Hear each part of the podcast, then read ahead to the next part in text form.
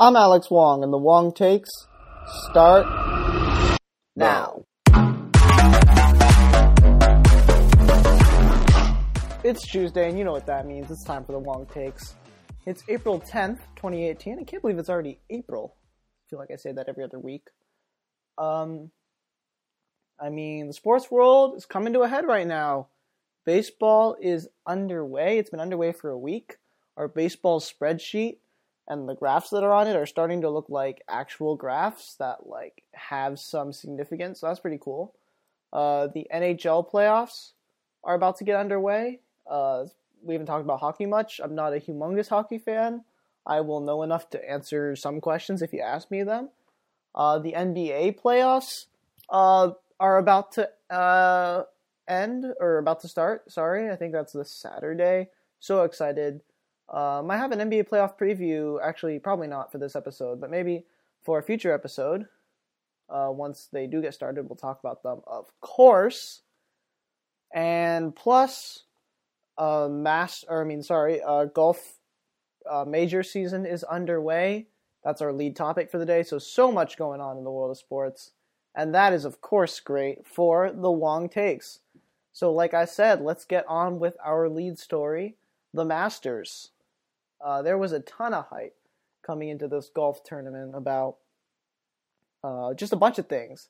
And I think even though the main attraction, at least for the casual fan of this tournament, I, th- I, I think I'm a little bit more than the casual fan, but at the end of the day, I, I the, f- the first and second rounds I would not have paid as close attention to had not Tiger Woods been in it.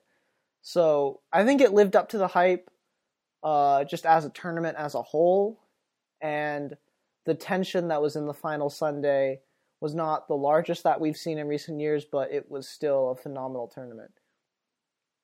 Uh, let's let's let's first pay our uh, let's first show recognize the champion that won. He may not have been the biggest story coming into the week, but uh, the champion was Patrick Reed, an interesting figure that we'll talk a little bit more about. Uh, he had a chaotic final Sunday, ben- like beneath his first place perch. Uh, people were rising and falling. Rory McIlroy did not have a good Sunday, um, but some other people did, and we're going to talk about them. But first, Patrick Reed, man, uh, he kept his composure while everyone else was ebbing and flowing. He didn't have any bogeys after 11. I think he had two or three, only two or three bogeys in the final round, and he never gave up the lead all day. He was tied with Jordan Spieth once at a point, but he never gave up the lead, and as, as a result, he never had a chance to fall below first. Um, they kept saying on the broadcast that he doesn't really watch the scoreboard, and I think that was good for him because some crazy stuff was happening on the scoreboard. Jordan Spieth was right on his tail after making a humongous comeback, shooting a 64 on Sunday, which is an 8 under, which is remarkable. And he actually had uh, that 8 under, but, or he was actually sh- aiming for a 9 under uh, at one point. It was 9 under on the day, but he bogeyed the last hole. 9 under would have tied the course record for a round.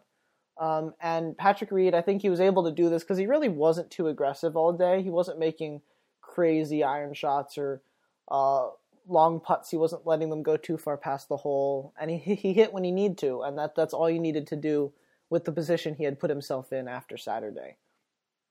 Now, as far as golf goes, uh, Patrick Reed is an interesting guy from the perspective of a person who doesn't watch golf much or a person who follows every PGA Tour event. Uh, he's really a polarizing figure. I mean, I know people who say they hate Patrick Reed. I personally uh, am a fan. I, I like what he does. He doesn't do anything too egregious, but he does have a controversial past. Uh, he was actually he went to the University of Georgia at first and was on their golf team, but he was actually kicked off of the team for still kind of undisclosed reasons, and he ended up transferring to Augusta State, which interestingly enough is you know, where the Masters, the Masters are in Augusta, Georgia. He went to Augusta State University. Uh, so this is kind of his home home course, and uh, people were talking about that in the lead up to Sunday. Um, now, part of the reason for why he ended up leaving University of Georgia may have been due to his brash and emotional nature, which is something that you usually don't really see in golf. Uh, famous, one of the famous, more famous golf movies, Happy Gilmore, was a comedy based off of this golfer who acts as a foil to the rest of the golfing world, where he's just yells all the time. He cusses and uh, and things like that, where you don't normally see that in golf. Oh, sorry for that right there. Uh, so Patrick Reed marks a difference from that, and I think that's interesting uh, for all of us. And golf world has liberalized a little bit recently, but it's still kind of known as the kind of uh, stoic one. Uh, but sometimes Patrick Reed's antics can make for great moments. Like in 2016, he had a mem- very memorable match with Rory McIlroy in the Ryder Cup. And that won me over personally, where the guy's just going back and forth. Of course, the Ryder Cup is a different atmosphere from like the Masters or uh, British Open, but it's it's something that that I saw that's different, and I liked it. And he didn't really have any issues with like during the Masters. He knows when to compose himself at these big stages, and I think that separates his fun from like a more harmful kind of fun. Uh, and plus, I think Patrick Reed is an interesting story because golf stars are getting younger and younger and younger. Jordan Spieth is like he really came onto the scene when he was like in his early twenties.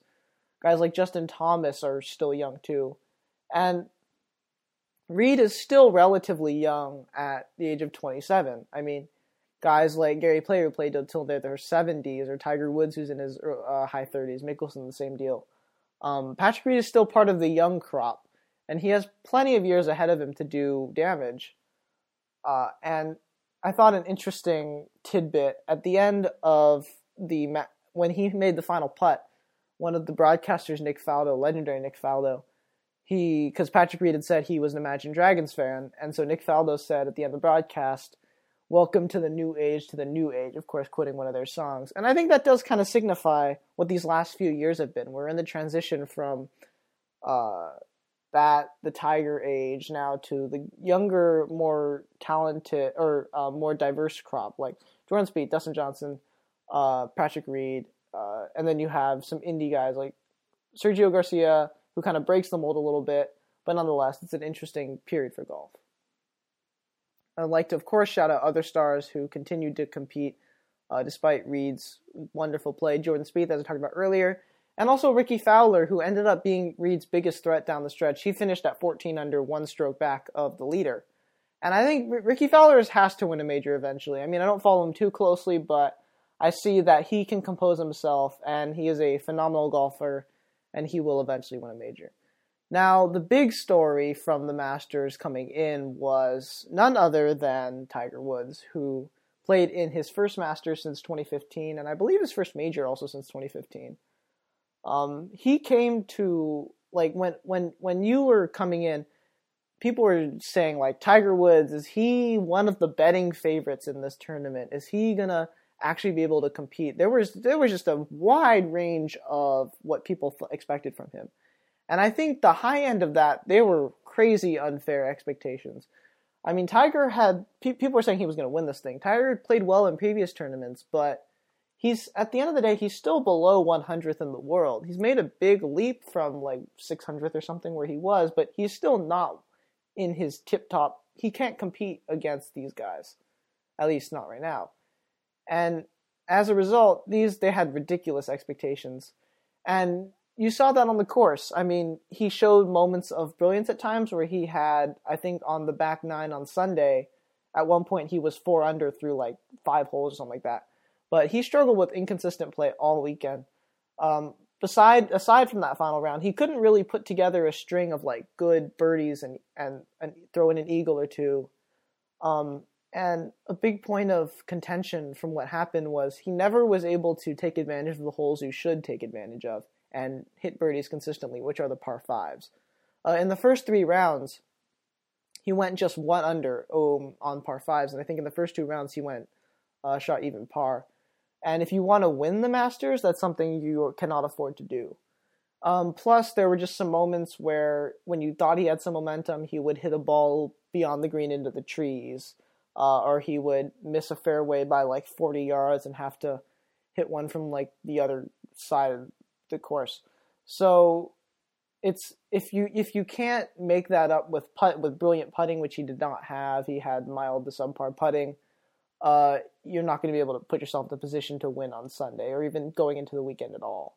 Um, but there was a bright spot for him, which was that final round. He ended up going like I said, the par fives. He ended up going five under on the par fives in his last round with three birdies and then an eagle on 15, uh, which was something nice to see him convert one over the course of the tournament. And in the final round, he did make five total birdies, which is nothing to be ashamed of. And he, what what sucks is that he came in on the day of four over. He came really close to ending the tournament even par. He was even par going into the 18th hole, but he ended with a bogey on 18. Uh, unfortunately, uh, he had a putt to save par, but he wasn't able to hit it. And he ended up one over on the tournament and then three under on the round. And that's a taste of what he could have done. Because, I mean, if he's capable of going 300, 400 in a round, even when he does hit, make some bogeys, uh, and you do that every single day, you are able to compete in the Masters. Uh, and plus, Tiger believes, himself believes, and I believe him, it's on the tape, but he could he definitely could have scored in the mid 60s, putting him at like five or six under. Uh, if he just hit a few more putts, and so he is able to compete at this level, but he isn't able to execute it the way that some of these other pros who have been on the tour for uh, years recently, uh, as opposed to him, are able to do. So I think all in all for Tiger, this was a successful weekend.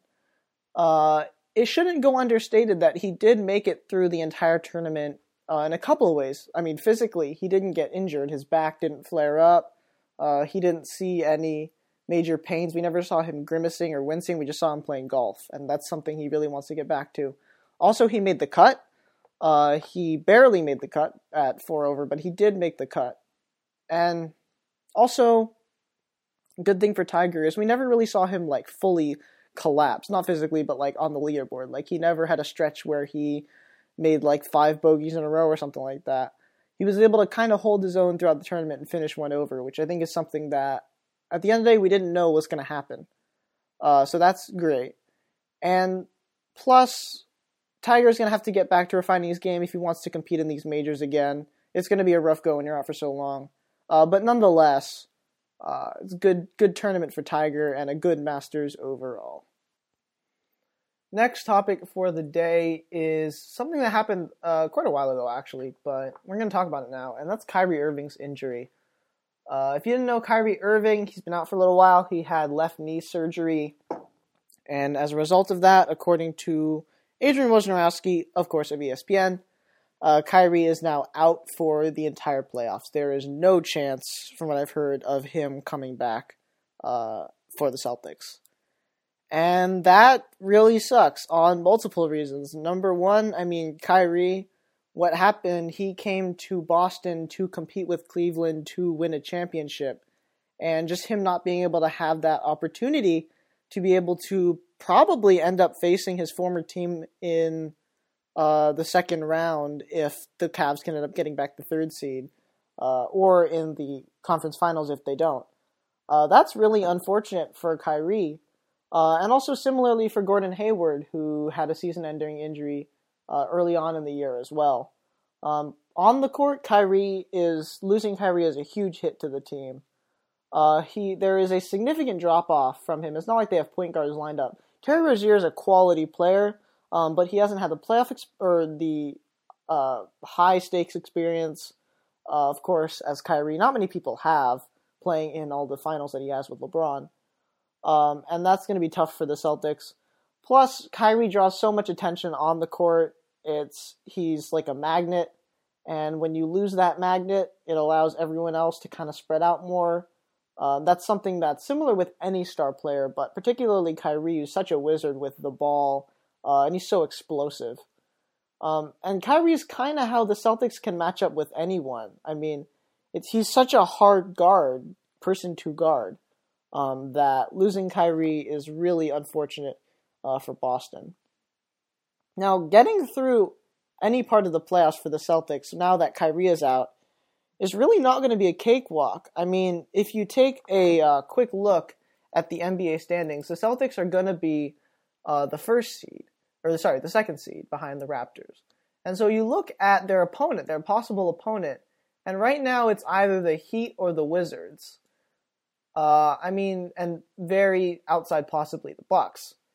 Uh, you're gonna they they're gonna lose the guard matchup against the Wizards with John Wall and Bradley Beal, uh, and that's not something you want to lose. And they can beat the Wizards inside with Horford uh, and the like, but it's still not going to be easy to match up against the Washington Wizards. They don't match up as well.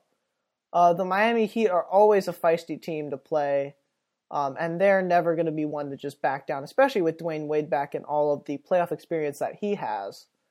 Plus, if they end up playing the Bucks, uh, who's going to match up with Giannis? Giannis is always a matchup issue, um, but you don't have the firepower to compete uh, as much with him. So it's going to be. I think they would. They're going to win their first round series, but it's going to take a lot more out of them than it would have if Kyrie was still there. Plus, the second round matchup right now is looking like it, it's going to be either the Sixers or the Cavs who are fighting for the three seed. Um, and the Sixers, let's start with them. Uh, they have, I think it's a 14 game winning streak where they've won almost all of their games by double digits.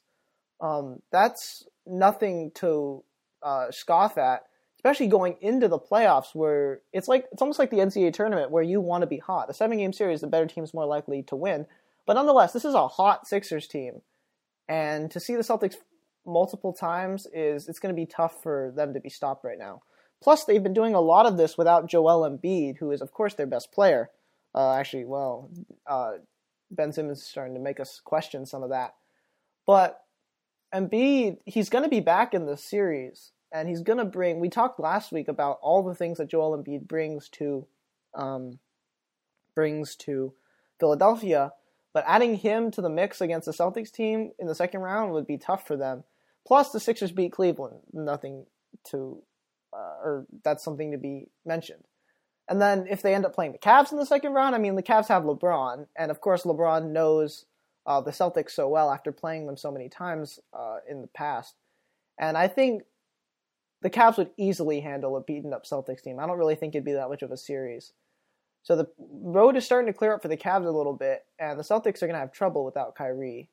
Uh, plus, the Raptors are still in the conference, so if they end up playing them in the conference final, uh, they're going to have trouble getting past a 60 win team, just straight up. Uh, so now, the only good thing, good quote unquote good thing that could come from this is without Gordon Hayward, the, the Celtics were going to struggle in the playoffs. Um, and now with no Kyrie and no Gordon Hayward, that's just another excuse where if the Celtics end up having an embarrassing first round exit or they get blown out by the Cavs or the Sixers or the Raptors uh, in a higher round, they have an excuse and it's it's not going to be a total failure. They're not going to have to totally flip the team or meet a really super upset fan base because the Boston fans are really dedicated if they lose. Um, and the perception of the organization won't be as bad as if this were to happen with Kyrie there. So maybe that's the only bright spot that the Celtics can look at from this perspective. But nonetheless, the Kyrie injury is devastating uh, for the Boston Celtics. All right, third topic of the day is ShoTime. And no, I'm not referring to LaVar Ball's ill fated attempt to hashtag ShoTime without a W because Showtime with the Lakers was already taken and he wanted to brand his son's time in LA. I'm talking about the more deserving of the hashtag ShoTime without a W, and that would be Shohei Ohtani, who uh, we talked about actually, I think a few months ago, and we also talked about last week. Uh, he has made a huge splash in the major leagues in the recent weeks with the Angels. Um, he's brought a media following with him. He's got everyone on board, including me, people who had doubted him after spring training, and reasonably so.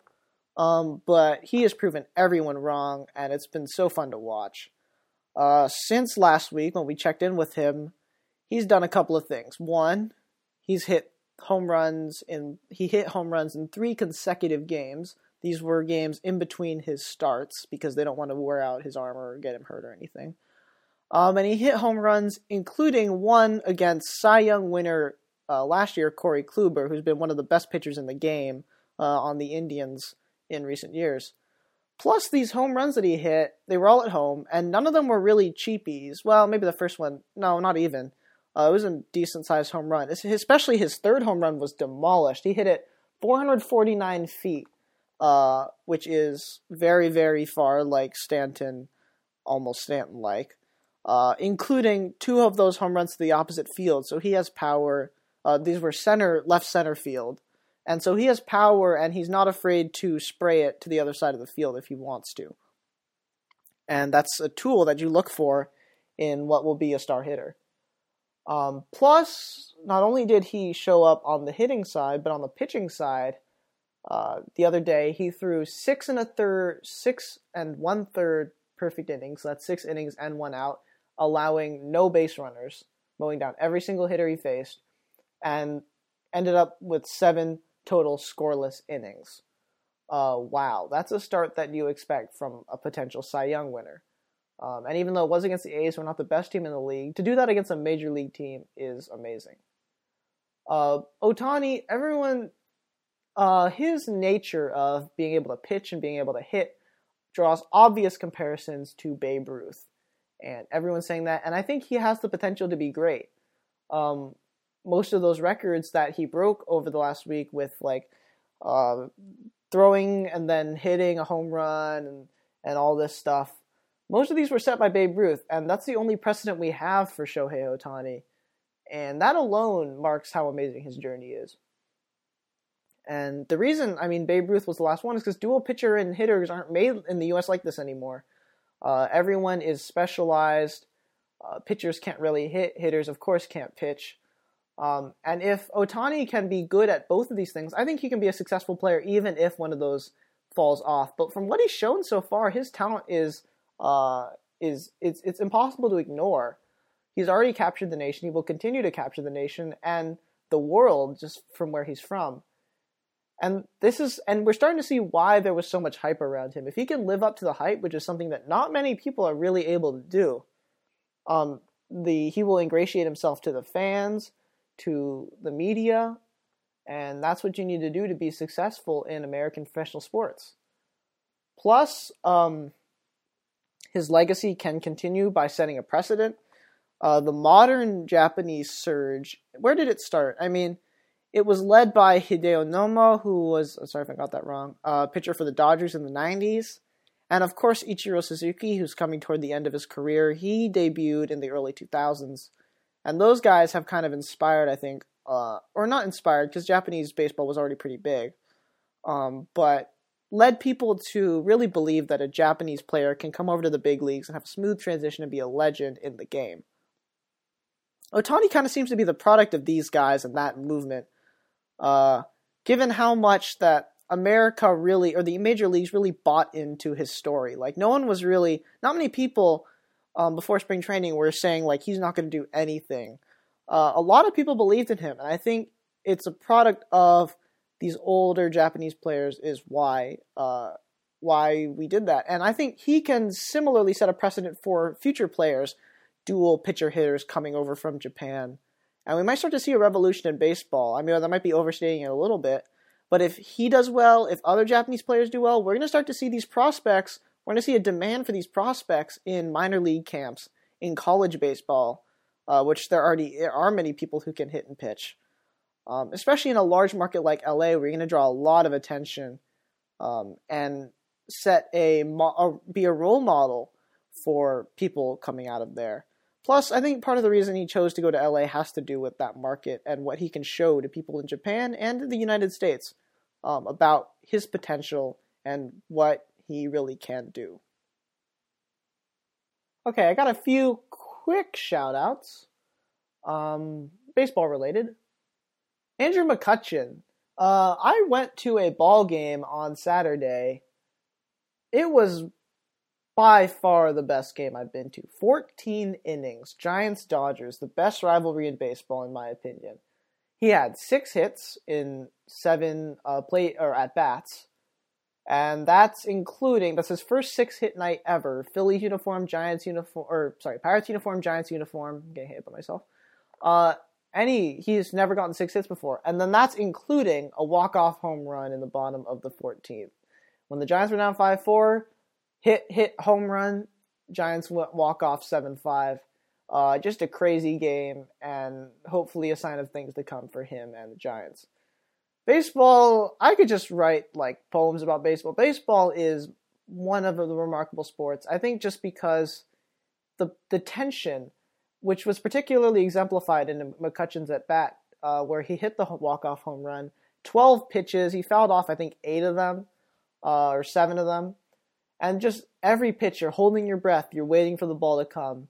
And then he fouls it off and you exhale. And then tension builds up again. You exhale. And to do that so many times and then have it pay off with a home run uh, is a feeling that you can't really get in any other sports. And that's what baseball does. Another baseball shout out the Philadelphia Phillies scored 20 runs in a win uh, against the Miami Marlins. I think they won 20 to 1. That was one of the first one of the blowouts first blowouts we've seen of this magnitude since like the Rangers beat the Orioles 30 to 3 or was it the mm, I don't remember. Yeah, the Rangers beat the Orioles 30 to 3. Uh, and this was actually more runs than they had scored in all of their previous games. So this was game 7 for them. In 6 uh, games before that, they had scored less than 20 runs and you're going to see this type of thing. Well, you're not going to really see it anymore, but this was a crazy opportunity for that to happen. Um, plus, uh, an interesting tidbit I saw from Tim Kurkjian, who's the king of tidbits. Someone actually got a save, uh, three out, a three inning save in that game. If if as long as you pitch three full innings to close out the game, you can get a save, even if it's a 19 run game. Uh, and for a team that's been this bad or bad for a long time. This is a good win for the Phillies. I think they're a promising club. Oh, this is a little bit of a disappointing quick take. Thursday Night Football Color Rush alternate uniforms reportedly going away. This is a frivolous quick take. Uh, man, I mean, the uniforms apparently might not be going away. They might just not be exclusive to Thursday nights anymore. I would like to give a little diatribe in favor of the Color Rush uniforms. I think that even though it makes players look like Sharpies sometimes, the Color Rush uniforms are wonderful in exemplifying what the team represents. It allows you a clean palette with which to uh, express yourself. I don't know. Uh, I don't know. I just like the way they look. Personally, whenever I play with the 49ers on Madden, which I do sometimes, uh, I always use their color rush uniforms. When you when you put the, the black, all black with the red numbers and red red trim, and then you play that game in the dark. I think they had a uh, Monday night game in Week One a few years ago against the Vikings where they wore those uniforms. It just looks so nice, um, and it would be disappointing to see them. I hope they. I hope they stay. I hope we get to see them in other, in other on other days. Uh, I think they are kind of part of an identity, even if the color is a little bit uh, unsightful or some may say ugly, quote unquote. But I think these uniforms should stay, and I will push that as much as I want to. All right. Thank you so much for listening to the Wong Takes. Don't forget, I said it last week, you can send in voicemails to the Wong Takes. I still haven't fully decided what I'm calling it yet. Voicemails or calling into the show or whatever. Record a voice memo on wherever you record voice memos. Email it to bit.ly slash, or sorry, the Wong Takes at gmail.com and you will be on the show. So, thank you so much for listening to The Wong Takes. Uh, check out the podcast website, bit.ly slash The Wong Takes, patreon.com slash The Wong Takes, The Wong Takes at gmail.com. Subscribe to the podcast on iTunes. It will download stuff automatically for you when new stuff comes out. Rate the podcast on iTunes. We always love when you rate it. Uh, and same thing on Google Play. Uh, leave reviews. If you want to leave a review, talk about what you like, what you don't like etc. Email me what you like, what you don't like. Uh, do everything. You can do everything on the website. Send fan questions. Uh, thank you so much, and I will see you next week.